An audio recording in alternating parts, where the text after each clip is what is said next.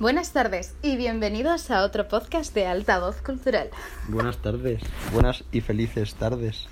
Hola, hoy estamos en el último podcast de nuestra primera temporada de podcasters Sí, de Altavoz Cultural eh, para eh, despedir el, el verano y este año escolar, por decirlo de alguna manera, eh, tan catastrófico en los últimos cuatro o cinco meses.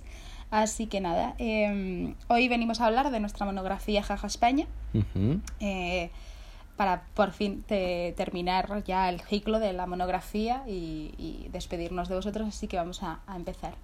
Vamos a empezar además con un repaso de los volúmenes que hemos tenido en la monografía, como solemos hacer, diciendo que podéis encontrar en nuestra página web el humor como componente sociocultural, que es el primer volumen de la monografía en la que establecemos un poquito lo que queremos conseguir, realmente los objetivos de la monografía, por dónde va a ir el tratamiento del humor, teniendo en cuenta que está en un contexto muy marcado como es pues nuestra situación geográfica, nuestra situación histórica y social, etcétera, y podéis encontrar como siempre fotografías, vídeos y descripción de personas, instituciones, etcétera, etcétera, eh, realmente relevantes a nuestro juicio, desde luego, para entender esa historia o esa tradición del humor como componente de nuestra eh, sociedad a nivel cultural, ¿no? Y después también contamos con una infografía que sacamos la semana pasada que apoya en sus 12 puntos ese contexto primario y con los, las 20 carcajadas que son los recomendados de esta monografía. Y finalmente podréis encontrar, para cerrar, como es nuestra parte favorita yo creo, la parte de las entrevistas a tres protagonistas que tienen autoridad para poder hablar de esta temática, que son, en este caso, Andreu Casanova, Ferran Martín y Sara Escudero. Nada más y nada menos. Toma ya.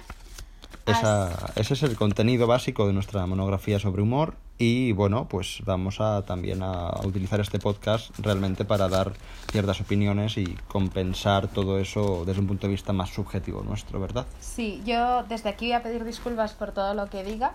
Eh, vale, así que bueno, pues empieza, venga, dispara. Venga, pues, ¿qué es el humor para ti? A ver, yo no tengo el típico humor absurdo eh, que tiene el resto de la, de la sociedad, de, por ejemplo, la película eh, Mis malditos vecinos. Eh, típico humor americano, absurdo, fácil. ¿El humor no. de los porrazos no te gusta? Cuando uno se choca contra una ventana y se cae. No, no, no, no. O sea, luego, pero luego soy una persona que se ríe mucho con chistes como van dos y se cae el del medio, no sé. Pero eh, es verdad que tengo un humor muy diferente al resto de la sociedad. Eh, Me cuesta mucho eh, ver películas de humor porque normalmente no me suelen hacer gracia. Pero sí me gusta el humor, que esto no está definiendo muy bien el humor, pero a ver si por ahí me pilláis un poco. Eh, Aquí no hay quien viva. Ha sido una serie eh, catastrófica humorística de una viva imagen de la sociedad española como convivencia en una urbanización, piso de bloques. Y en cambio, por ejemplo, la casa de- la que se avecina, eh, pues eh, serie, o- perdón, serie odiada al máximo y castigada por mi ética, mi moral y mi humor. Eh, entonces no lo sé, supongo que pues el humor es algo que, pues, que te tiene que hacer gracia. Eh, a mí me gusta un humor un poco eh, también muy inteligente a veces. Y, y para mí sería eso, ¿no? El disfrutarlo y, y el que no caigan los estereotipos que, a ver, diciendo, aquí no quien viva, cae en todos los estereotipos habidos y por haber, pero creo que caía con un poco de elegancia y con un poco de innovación dentro del humor en España, entonces pues eh, para mí sería eso, ¿no? Algo que te haga disfrutar, pero que no te haga sentir que eres gilipollas, hablando mal y pronto. yo además estoy muy de acuerdo con el concepto de entretenimiento del humor. Que te aporte algo más que no sea la carcajada fácil Sí. o que sea el reírte como tal, solo reírte, sino divertirte, entretenerte. Eh, hombre, si se le suma el poder aprender algo, pues es genial, no hace falta desde luego, pero sí que creo que, vamos, estoy muy de acuerdo. Yo el tipo de humor que me gusta, dentro de que pues te puedes reír de muchas cosas en, en la vida misma y en lo que es el día natural de tu vida, es alguien que le pasa cualquier desgracia porque somos así, por naturaleza, y te ríes, o cualquier golpe, cualquier onomatopeya, cualquier chiste malo, etcétera. Yo soy muy fan de los chistes malos, lo tengo que reconocer. Sí, y yo también soy muy, muy, a ver, y también yo soy muy partidaria de, de reírte de ti mismo. Sí, O sea, totalmente. creo que tienes derecho a reírte, eh, o sea, a reírte de las desgracias ajenas Mm.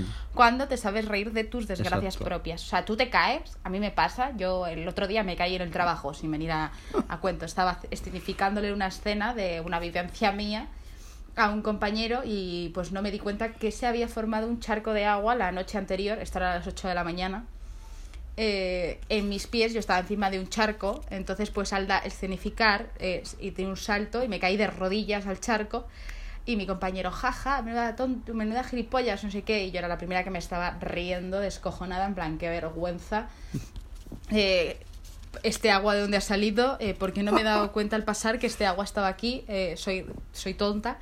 Y, pero es muy importante reírse, yo creo que de uno mismo. Entonces, también eh, eso te da como más alas, yo creo. Sí, sí, sí, yo estoy muy de acuerdo. Además, yo creo que nos sentimos en cierto modo identificados cuando tú en un programa, en una serie de entretenimiento, etcétera, en una película, ves a lo mejor a ese personaje al que le pasa algo parecido a lo que te ha pasado a ti. Sí. A modo de una escena cotidiana, sobre todo. Porque yo además estoy muy eh, de acuerdo en que el humor tiene que ser algo accesible desde la experiencia. Sí. Es decir, a mí un humor, un sketch, por ejemplo, en un programa de entretenimiento que me pone una situación mm, totalmente imposible de vivir por mí, no sé, el humor más snob, el humor más pijo, el humor más eh, que intenta ser inteligente pero realmente retorcido, pues no me puede representar nunca porque probablemente, muy probablemente, yo no viva esa, ese nivel de humor por circunstancias sociales mm, propias, etcétera, que me lleven a entender o a empatizar con esa persona. Sí. Entonces, mm, a mí me resulta mucho más cercano eh, ese chico, en este caso, que mm, pues le pasa algo similar y que realmente, igual que yo me río de mí mismo, pues me sirve de espejo encontrármelo en ese programa, en esa serie, en esa película, ¿no? Sí, eh, pero a ver, eh, te pongo el ejemplo, aquí no hay quien viva, hace 15 años que la hierba estiró a Paloma Cuesta eh, por la ventana en aquel patio interior. Nadie vamos a tirar a un Claro, vecino, No, por supuesto. pero ¿a quién no le ha dado ganas Claro. de tirarle una piedra al vecino del, de la terraza de enfrente en plan subnormal? Pues a todos y a todas. No llegamos a ese punto, pero bueno, es una exageración de lo que pasaría. Mm. Eh, lo sentimos mucho, Paloma Cuesta, por estos 15 años, desde que te quedaste eh, vegetal debido a una caída desde un segundo piso a un patio interior. Menos mal que es ficción. Menos mal que es ficción, ¿no? Pero eh, Paloma Urban Fashion también nos ha regalado grandes momentos. O sea, que a mí, a mí me encanta, no sé. Pero, por ejemplo, la que se avecina, yo siempre pongo este ejemplo. Wow. O sea, te- si te gusta, perfecto. Pero... uf, uf. Yo creo personalmente, y sin entrar ya mucho solo en, en el ejemplo concreto, que también pienso lo mismo, es en general eso, lo que estamos hablando, el tema de que sea más o menos cercano, más o menos realista, y sobre todo el que no se, se entienda que eh, se está buscando ese humor, Sí. sino que sea algo más natural. En, para todo a mí me pasa. El tema del humor inteligente, por ejemplo, pues muchas veces el humor inteligente está muy preelaborado y muchas veces estás buscando la forma de sorprender, de ser original, etcétera, y lo que ocurre realmente es que no está siendo natural. Y a mí eso me, me cuesta mucho más empatizar con eso que el poder realmente dar con algo mucho más natural y cotidiano que sí que te pueda suceder, aunque sea complicado, pero que sea verosímil, ¿no? Sí. Eso por un lado, sí. Y por otro lado, bueno, por cerrar esta, este bloque temático y pasaremos luego a uno muy, muy importante que realmente es, os tenemos que confesar que es casi el motivo fundamental probablemente para hacer la monografía. Luego hablaremos de ello, que son los límites y tabúes en el humor, porque es algo que está muy en boca de todos, está Sí. de actualidad. Gracias, Silvia Abril, por abrir el, el, el cajón de Sí, mierda. Tema de la censura, tema de todo, el tema de las redes sociales, que también, como hemos hablado en alguna ocasión, precisamente en el podcast anterior con Sito Funk, hablábamos de mm, que muchas veces el artista puede tener culpa, ¿no? En este caso el humorista, vamos a decir, puede tener culpa, ¿no? De hacer un chiste o tal y puede acarrearle consecuencias. Y que apechugue con ello, bien. Pero es verdad también que al mismo tiempo estamos en una situación actual en la que pues a veces tenemos la piel muy fina y más cuando a veces la gente se ve que lo que quiere es hacer simplemente eh, humor o sea precisamente está intentando hacer humor pues entonces ¿por qué no mm, puedes perfectamente entender que eso está dentro de un contexto muy distinto de si fuera algo realista, ¿no? Es como lo que hablamos de la ficción, es ficción, no tienes Sí. por qué tomártelo a un extremo tan personal, etcétera, ¿no? Para mí, de hecho, y por cerrar en esta, esta breve apunte de lo que luego hablaremos, tiene que ver también con eh, el hecho de que al final esas personas que se sientan ofendidas o que puedan entender eso no mm, lo entienden como un mecanismo teatral o un mecanismo de interpretación, un mecanismo de, de escape o de contar las cosas, sino que se encierran en que, bueno, que le ha tocado un tema que no se debería tocar ni siquiera desde el humor. Y eso realmente es injusto. Luego volveremos sobre eso. Pero antes de esto, por cerrar el tema de tipo de humor para nosotros, preferencias y demás, ¿en concreto tienes algún referente que digas, mira, te dicen la palabra cómico o cómica o comedia o actor o actriz y Eh, ah, eh, qué cara te viene a la cabeza? ¿Qué cara me viene a la cabeza? Yo te digo ahora mismo, una cómica española, sea actriz. Eva H. Vale, perfecto. Eva H. eh, ay, ¿cómo se llamaba esta mujer de, del programa de... mm, eh, mi amiga Leti dice que, me recuerda, que la recuerdo mucho a ella. Se ha Ah. hecho súper viral en, en los últimos meses. Eh, eh, sale en Movistar TV.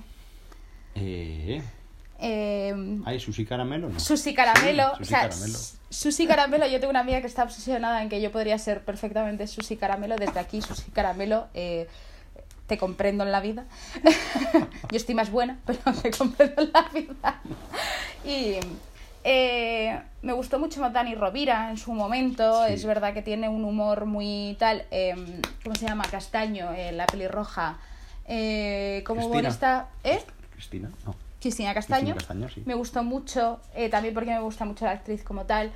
Eh, no sé, el Club de la Comedia como, como tal lo que más. Eh, luego he visto muchos, muchos monólogos muy buenos, pero eso. Y, y me aventuraría a decir Santiago Segura, porque fue un referente del humor eh, más castizo español Mm. eh, que se ha hecho nunca con no me va a salir el nombre en la película esta de Torrente. con Torrente Claro. lo siento aquí sí que me vais a odiar eh, echarme todas las piedras encima Torrente me parece un coñazo me da asco de la A a la Z cada segundo de la película lo que pasa que sí que entiendo que en su momento eh, fue un bombazo para España porque representaba todo lo que era España exacto, exacto, exacto. Pero- Te ríes de Torrente realmente porque te estás riendo de, de ti mismo, entre comillas, o sea, de ti mismo como concepto social, ¿no? sí De, del De- tú de del ti mismo como español. Claro, exacto. Y que Eh, seguramente des con algún personaje de Torrente que de un modo u otro digas, vaya, esto lo he hecho yo, o yo he pensado así,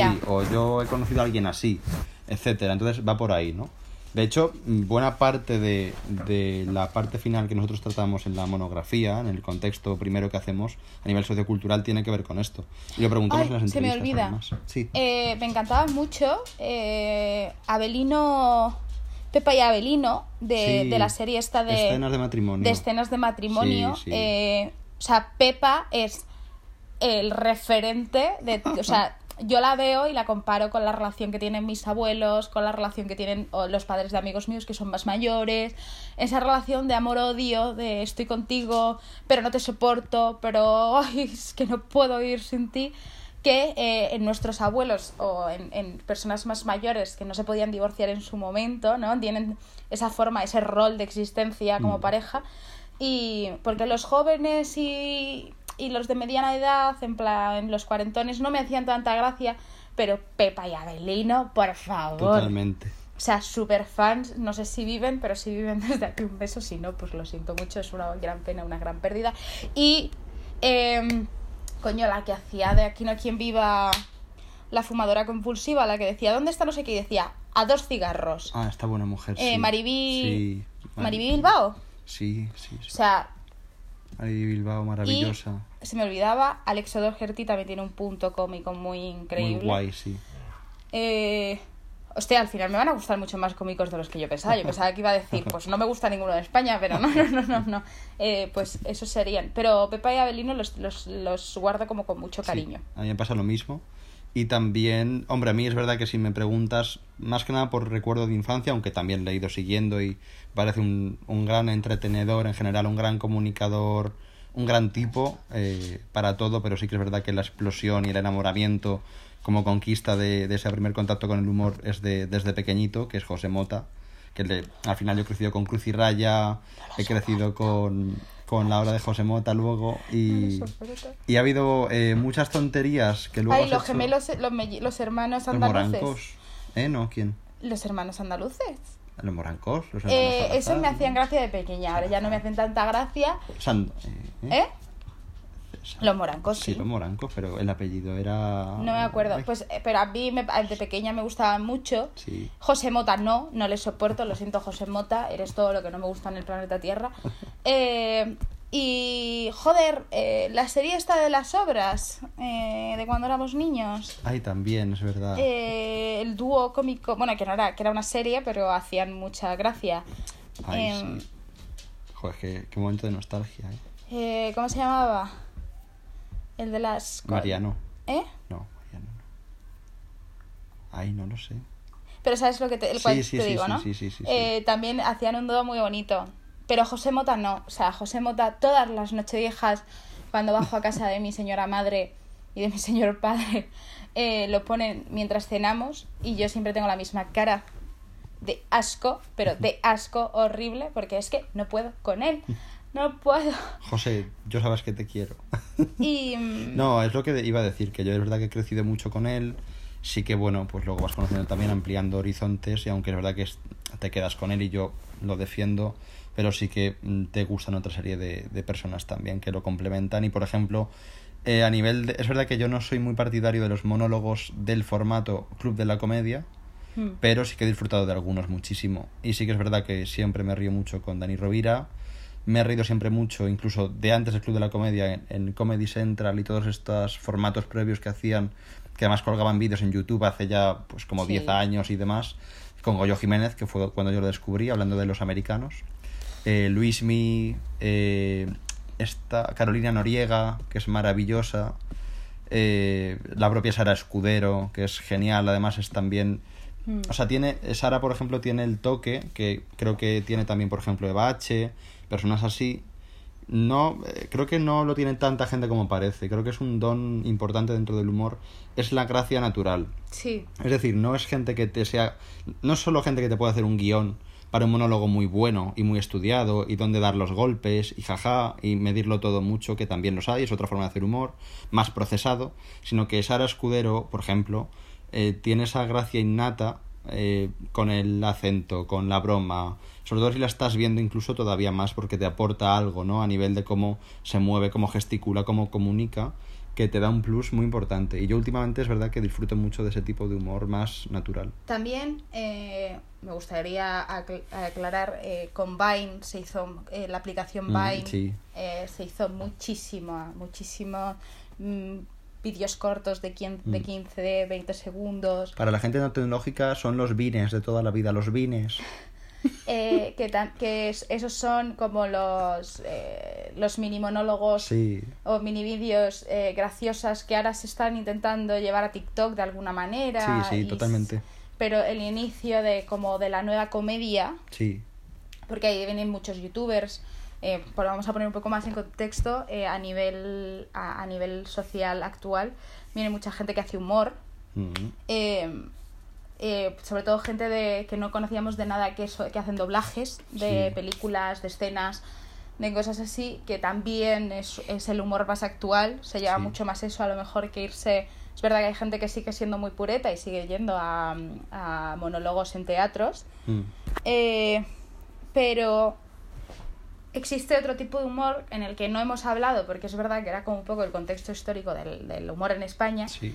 Eh, y esto es muy actual, es muy nuevo, realmente es un bebé. De hecho, Eh, claro, nos hemos quedado justo en la orilla hablando de las páginas web y los portales, como el Rellano, que tiene ya más de 10 años, El Mundo eh, Today, como el Mundo Today, etcétera. Entonces, sí que estamos totalmente de acuerdo. Además, hay, hay varias, varios puntos dentro de toda la monografía, tanto en el contexto como en luego las entrevistas que podréis ver, que realmente tocan ese paso de la viñeta, por ejemplo, a la página web o al meme, ¿no? sí, que ya te mandan por WhatsApp con el meme hecho como si fuera una caricatura o una viñeta, porque es así, el tema de las letras, de cómo lo decoras, etcétera, ¿no? A nivel de diseño. Y al mismo tiempo lo que dice Ruth, el hecho de consumir ese humor en formatos a lo mejor más Mucho más rápidos, rápido. más ligeros, Es no el- te da es- tiempo a cansarte de ello. Es el fast food de la Exacto. comedia porque son vídeos muy graciosos. Eh, en. España tenemos, creo que gente muy graciosa que, que le ha cogido el punto, que es muy real. Sí. En plan, eh, la vecina rubia también tiene un poco de eso. Y la vecina rubia para nada es eh, una persona que se dedica a la comedia. La vecina Mm. rubia tiene muchas cosas. Lo que pasa, pues, que hace chistes de rubias, obviamente. Mm. En plan, em, que, o sea, tiene mucha soltura, eh, tiene un humor muy inteligente porque es verdad que Sí. caen estereotipos, pero no caen los típicos estereotipos.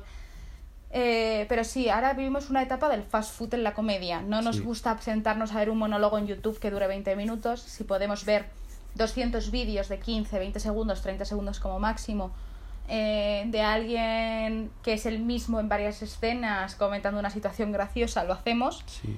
Eh, porque est- ahora estamos ya no solo en la comedia, en la sociedad actual en la que vivimos todo es un fast food. Un fast food. Mm. Entonces, Sí, y además eso tiene mucho que ver, yo creo, con lo que hablamos antes de ligar el humor al entretenimiento. sí, que es eh, no solo humor, sino algo que te dé algo más. Eh, y yo en este caso creo que también tendemos mucho a compararlo, inevitablemente, más que antes incluso. Sí. O sea, ahora ya, a lo mejor antes podías tener tus favoritos, podías tener tus, tus preferencias, pero sí que era como todo un bloque de humoristas, todo un bloque de, pues por ejemplo, ¿no? El Club de la Comedia, vamos a poner, pues el Club de la Comedia era como todo uno. Y ahora de un tiempo a esta parte es como que ya tienes, es prácticamente como, aunque suene muy mal la comparación, como los equipos de fútbol. Ya tienes el tuyo y dos más que te resultan simpáticos, pero el resto ya te gusta menos y ya como que no lo consumes. Estamos siendo muy selectivos y tiene mucho que ver también con lo que dice Ruth de los formatos nuevos. Que ya elegimos mucho de antemano con qué queremos reírnos, porque Sí. es así. O sea, a lo mejor antes esperabas la sorpresa o no había tanto o te llegaba de otra manera y decías, bueno, es lo que hay, si me hace gracia bien, si no, pues a otra cosa, pero ahora ya estás yendo tú al humor, en vez de que el humor te sorprenda, ¿no? sí. Y con esto también tiene que ver el tema precisamente de dónde está el límite y el tabú, como decíamos antes, en el humor. Porque yo creo que ahora mismo, hablando precisamente de este tipo de contenido de, de YouTube, de formatos rápidos, como los Vines, todo esto. eh, Bueno, hay- ya no existe. Bueno, ya no existe, pero no todo lo que se ha derivado en tema de Eh, TikTok, etcétera. Claro, Instagram. eh, así como hay partes muy llegadas a lo absurdo y a lo que es la chorrada en sí y jaja y ya está, hay mucha gente que lo utiliza precisamente para decir algo, ¿no? Para mandar un mensaje, para reírse de uno mismo, para criticar socialmente algo. Entonces, yo, eh, os- vamos, nos gustaría además saber vuestra opinión, que nos podáis dejar en comentarios, etcétera, etcétera, a raíz de las entrevistas, donde queráis, en nuestras redes. ¿Qué pensáis vosotros? Porque es un tema muy importante que también tratamos con nuestros entrevistados y que además ha traído cola estos últimos tiempos. Tema de censuras, tema de, no, esta persona no actúa aquí porque ha dicho tal, no, esta persona ha hecho, fíjate qué cosa se hace viral y ya la crucifican. O esta persona ha dicho me cago en Dios y están los juzgados. Exacto, etcétera, etcétera. Entonces, eh, bueno, nos gustaría saber vuestra opinión y yo quiero empezar por la de mi compañera. ¿Que ¿Hay límites o debe haberlos en el humor? No debe haberlos porque el humor no te lo tienes que tomar como algo serio partiendo de esa base. Eh, pero es verdad que es lo que tú has dicho al principio del podcast, vivimos en una época que tenemos la piel muy fina. Eh, yo solo voy a poner el ejemplo de los conguitos. Los conguitos es una marca que está desde 1967 y ahora nos molesta la figura de los conguitos eh, cuando no vemos el contexto. O sea, vemos eh, pues un muñeco eh, go- eh, bueno, hinchado, negro, con los labios rojos, que antes llevaba una lanza, ahora ya no la lleva. Y es racista. Eh, métete en Comedy Central, eh, tira 10 años para atrás en vídeos Mm. y mira si no son machistas, homófobos y tal. Pero tú no te los tomabas así porque entiendes que el humor no es serio. O sea, no tienes que tomártelo como si fuera una Biblia. Entonces, es complicado eh, porque yo creo que no debería tener barreras. Creo que no debería tomárselo nadie como si fuera, pues eso, como una sentar sentencia. Mm. Eh, creo que con la piel muy fina que tenemos ahora es verdad que cada vez lo tienen más complicado porque como se te ocurra decir algo fuera de lo normal, se te va a echar todo el mundo encima. Pero creo que deberíamos dejar de, de, de, de criticar por criticar porque todos detrás de una pantalla somos muy, muy, muy libres de decir lo que queramos y muy valientes. Pero yo creo que no. Eh, eh, Siria Abril ahora mismo se la está castigando porque ha dicho que la derecha de España sirve mucho a los cómicos de, de nuestro país. Eh, yo la entiendo, porque la derecha de España siempre ha sido ridícula. Mm. Ridícula, no, lo siguiente. Eh, ahí tenemos a Mariano Rajoy. ¿Cuántos memes no han salido de Mariano Rajoy? O lo de mis anticuerpos españoles. del señor de Vox en plena pandemia eh, por un virus chino, eh, pero sus anticuerpos españoles estaban luchando. Cuando se llama Ortega Smith, que Smith no es como el, el, el, apellido más español del mundo, ¿no? Que es como no sé de dónde ha sacado el apellido, pero muy castizo no es. Eh, nos han regalado un montón, un montón de, de, memes, la izquierda y la derecha, pero es verdad que la derecha suele cometer más errores o suelen ser más castigados. Eh, pero se le ha criticado mucho, se le ha hecho mucha gente encima en redes sociales, eh, sobre todo gente que, pues, que votan a, estos partidos. Y, y, hay que pensarlo, es que eh, si hay una parte de la población que no ve, no ve los problemas, yo hablo ahora del ejemplo de Silvia Abril, de, de la gracia que te puede hacer un personaje de Vox diciendo las barbaridades que dicen, o el PP siguiéndole, pisándole los talones a Vox con las barbaridades que dicen, eh, hoy nos estamos abriendo mucho un canal, eh, somos lorquianos, eh, de izquierdas, no. Y hay una gran parte de la sociedad que sí se da cuenta y una muy pequeña que son esta gente que no se da cuenta y que se lo toma como si fuera una ofensa. me gustaría que reflexionaran y todos esos memes del coleta que se ha comprado una casa por valor de 300.000 euros y que dijo que iba, por mucho que subiera al poder, iba, siguiendo, iba a seguir viviendo en Vallecas y no lo ha hecho, y que se le ha castigado, se le han hecho vídeos, se le han hecho memes, se le han hecho carteles incluso pidiendo que se le fusile. Y, y la izquierda de España o la zona neutra de España hace memes de esta gente y, o dice simplemente que, pues, que hacen gracia y son tan castigados en redes sociales que de repente con amenazas, eh, estamos llegando a un punto en que tenemos la piel tan fina que parece que sí tengamos que ponerle, desde mi punto de vista, al humor ciertos eh, límites. Y entonces yo creo que el humor dejaría de ser humor. Yo soy de la opinión, además siempre la he tenido muy en cuenta esta frase, que dice, a donde no llegue la justicia, al menos que llegue el humor. Entonces... Pero es que la justicia ha llegado al humor.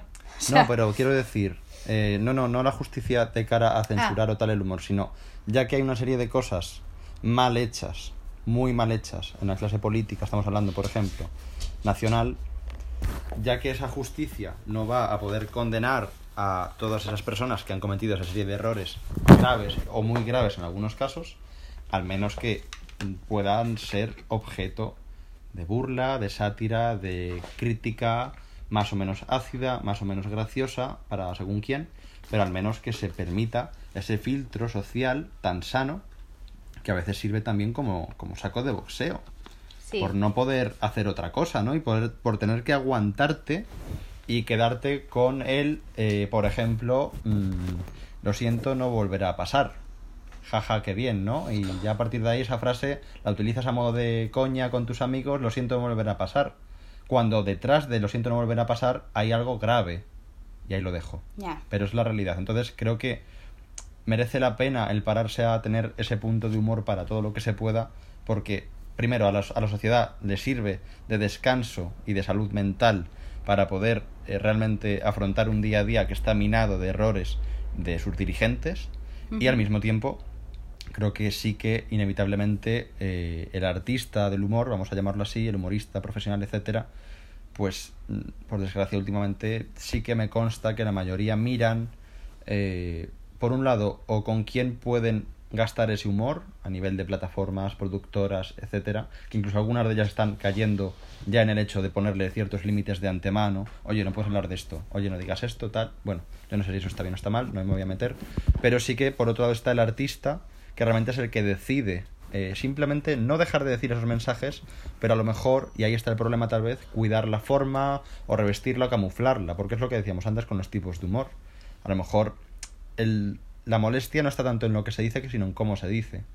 Y a veces confundimos el que el hecho en sí que estás señalando con humor ya es suficientemente malo, negativo y contundente, como para encima añadirle pues un, humor demasiado duro, ¿no? Entonces, cuando tú lo revistes, además yo hablo, insisto, como consumidor de humor, pues me resulta más gracioso el que tú hagas una caricatura de eso en lugar de que lo expongas en un monólogo abiertamente y te rías, porque realmente eso no me aporta nada nuevo. Por tanto, bueno, eh, por cerrar ese tema, sí que yo creo que están ahí los límites cada vez más, desde la sociedad, desde las altas esferas y desde la propia gente que está no, no reculando, tampoco creo que estén autocensurando, además me parece horrible en todos los ámbitos de la vida. La palabra censura lo hablamos otro día además con Sito precisamente a, a raíz de lo de las letras en el rap y demás.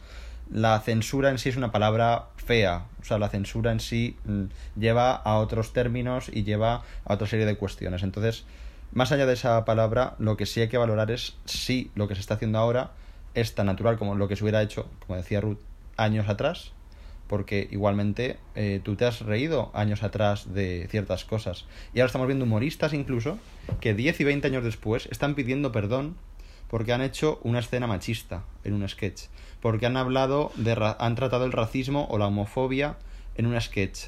Entonces, deben pedir perdón, bajo mi punto de vista no, porque como dice Ruth, hay un contexto que te invita y ahí puede estar el error posiblemente te invita a ese contexto social en el que vives, geográfico, España, etcétera, a tratar ese tema con humor. Bien para reírte de él a nivel social o bien para señalarlo y realmente ponerlo eh, como algo que no se debe tomar como ejemplo, ¿no?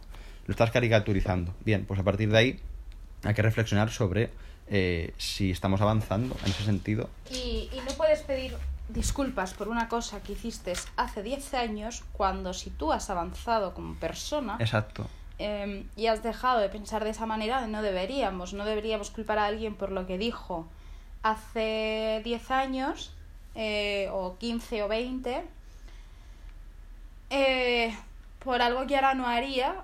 Y esto, voy a poner un ejemplo, yo creo que, que, que muchos los conocéis. Eh, a Marna Miller, las mm. cosas que decía hace 5 años, 5 años estoy hablando, 5 eh, años, eh, ella lo ha dicho, que obviamente pidió disculpas en su momento porque a lo mejor no se la llegó a entender. Eh, pero eh, que obviamente ha cambiado y ella tiene un discurso totalmente diferente. Pero no puedes juzgar a Marna Miller por su discurso de hace cinco años. Deberías. Mm, si tienes que criticarla por el discurso actual porque no cuadra o porque no entiendes por qué no ha evolucionado. Pero si ha evolucionado, ¿por qué tienes tú que juzgar? Exacto. Eh, entonces, pues me parece como un poco patético, en plan que tengan que estar. De todas formas, es que somos, eh, socialmente somos mucho de señalar a alguien por una cosa que ha hecho que no nos ha gustado, esté bien o no objetivamente, y que eh, eso ya tape todo lo demás, muchas veces. O sea, tú te puedes reír, por ejemplo, mucho con, no sé, mm, ¿qué te puedo decir? Martes y 13, te puedes partir de risa con Martes y 13, a quien le guste Martes y 13, ¿vale? Y a partir de ahí, eh, el sketch sobre. Jo, es que han, han, sacado un sketch sobre violencia de género. Vale, pues no me representa, no me río, no me ha hecho gracia. De acuerdo, pero eso te lleva ya a juzgar a Martes y 13 tantos años después para decir, no, no veas Martes y 13, no, no. Cuando haya mm, especiales de Martes y 13 que vayan a hacer reposiciones de aquellos años, no, no los veas porque son esto y esto. Bueno, pues hombre, eh, probablemente no sea justo tampoco con Martes y 13 cuando además es hipócrita el que tú te hayas reído. A lo mejor no con ese sketch en concreto, que tal vez también, habría que haberlo visto, cuánta gente se ha reído con ese tipo de, de bromas y de chistes en su momento, ojo. Y ahora lo están criticando. Y están diciendo, no, es que esta gentuza. Bueno, pero tú en tu momento te reíste de ello. Y si no fue así, te reíste con lo demás, ¿no? Por tanto, mm, yo estoy de acuerdo, creo que estamos actualizándonos en diferentes términos. Estamos, como dice todo el mundo ahora, que más está muy de moda, la palabrita, aunque yo personalmente la odio como lingüista, pero bueno, deconstruyéndonos, no estamos deconstruyendo, ¿vale? Eh, pero es cierto, es cierto que no pero estamos es que deconstruyendo. más que desconstruir es adaptándote a la sociedad. Es lo que yo llevo diciendo toda la tarde. Acá, hoy hemos grabado un vídeo que seguramente ya, habréis visto. Eh, hay que adaptarse a cada momento. Eh, puede ser más partidario o menos partidario de lo que socialmente está pasando, mm. pero tienes que adaptarte. Eh, yo entiendo que mi abuelo de 70 años no se adapte a las tecnologías actuales o a la forma de ver el mundo a través de esas tecnologías actuales porque tiene 70 años y pues no ha tocado un móvil en su vida, ¿no? O no ha tocado, pues no está al día de, de, los avances tecnológicos de la sociedad o de las cosas. Eh, pero más que de construirnos, vamos avanzándonos y adaptándonos al medio.